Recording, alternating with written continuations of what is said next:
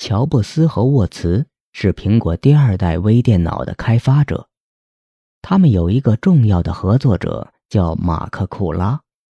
但在此之前，乔布斯和沃茨还见过一个叫唐·瓦尔丁的人。这个唐·瓦尔丁是乔布斯的老板介绍的。当唐·瓦尔丁来到乔布斯的家中，看着乔布斯穿着牛仔裤、散着鞋带留着披肩长发，蓄着大胡子，印象就不怎么好了。唐·瓦尔丁担心，如果与这样的年轻人合作，恐怕自己的投资会成为泡影。于是，他就把这两位奇怪的年轻人介绍给了另一位风险投资家马克·库拉。马克·库拉并没有被乔布斯和沃茨的样子吓坏，而是先看了乔布斯和沃茨开发的微电脑样机，然后问起了关于微电脑的商业计划。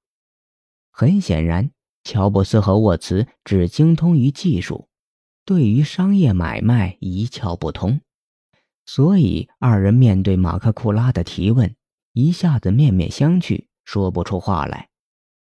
尽管如此，马克·库拉并没有因此失望，而是决定和这两位年轻人合作，并亲自出任董事长。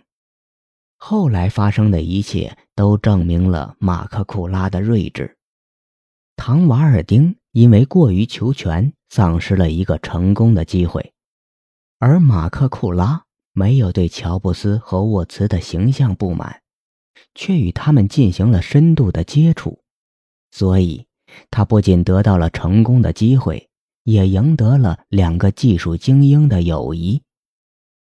这个现实的例子告诉我们一个简单的人生道理：在我们的人生过程当中，将会遇到各种各样的人，有很多人，无论是志趣还是性格，都与我们不合，甚至格格不入。但这些都不要紧。重要的是，他对我们的人生发展是不是有用？在这个时候苛求完美，不是一种正确的态度。俗话说：“水至清则无鱼，人至察则无徒。”鱼缸里的水虽然清澈见底，但生活在其中的鱼养不大，活不长；而江河湖海中的水虽然浑浊。却能滋养更多更大的鱼，这其中包含的道理值得我们思考。在日本有家动物园，里面有位饲养员很爱干净，当然对动物也很有爱心，所以他每天都把动物们生活的窝棚打扫得干干净净。然而，让人没想到的是。这些小动物并没有因为生活在更加干净的环境里而生长得更好，反而像得了疾病一样，开始萎靡不振，有的厌食，有的生病，有的甚至死了。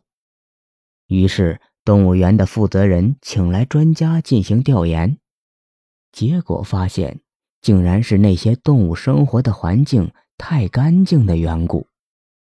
原来每种动物都有自己的生活习性，有的看到自己的粪便才会有安全感，有的喜欢闻浑浊的骚气，周围的环境太洁净了，反而让他们感到不安。其实，人也和动物有着相似的体验，每个人都会有不同的习惯。这些习惯有好的，也有不好的。同样的，每个人都会犯这样或那样的错误，这些都是不可避免的。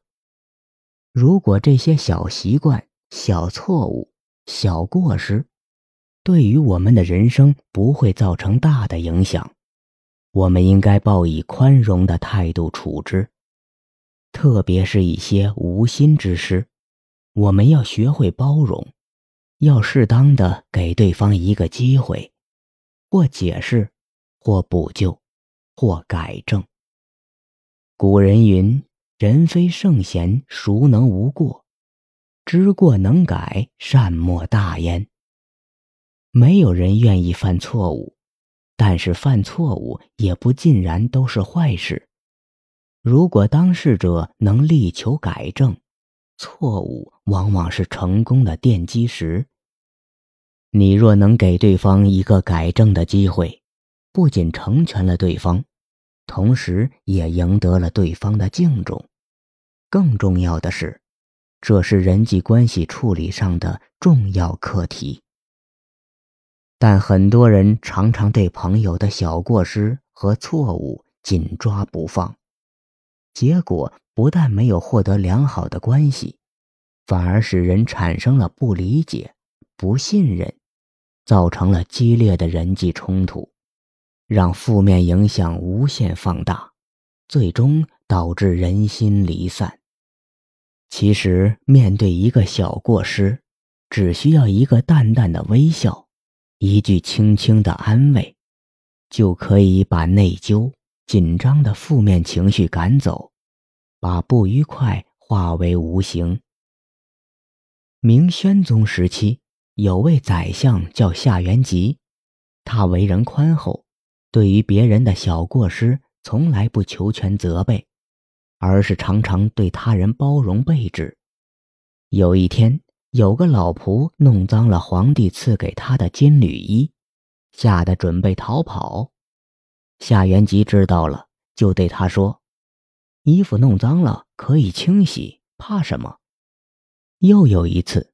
有个奴婢不小心打破了他心爱的砚台，躲得不敢见他，他就派人向他传话：任何东西都有损坏的时候，我并不在意这件事。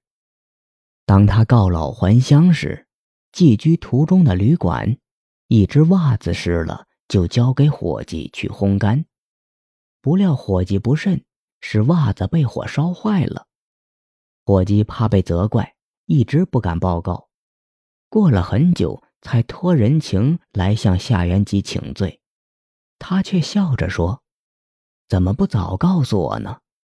说完就把剩下的一只袜子丢进了垃圾桶里。正因为夏元吉的宽容，所以他的人际关系很好。回到家乡以后，他还每天和农人、樵夫一起谈天说地。谁也看不出他是曾经做过宰相的人。做人要有胸怀，特别是与人相交，不能整日计较鸡毛蒜皮的小事，枉费了许多时间和精力。在生活中应该多理解，在工作上应该多宽容，在待人上应该多温和，在处事上。应该多大度，这样的处事原则将让你的朋友如沐春风。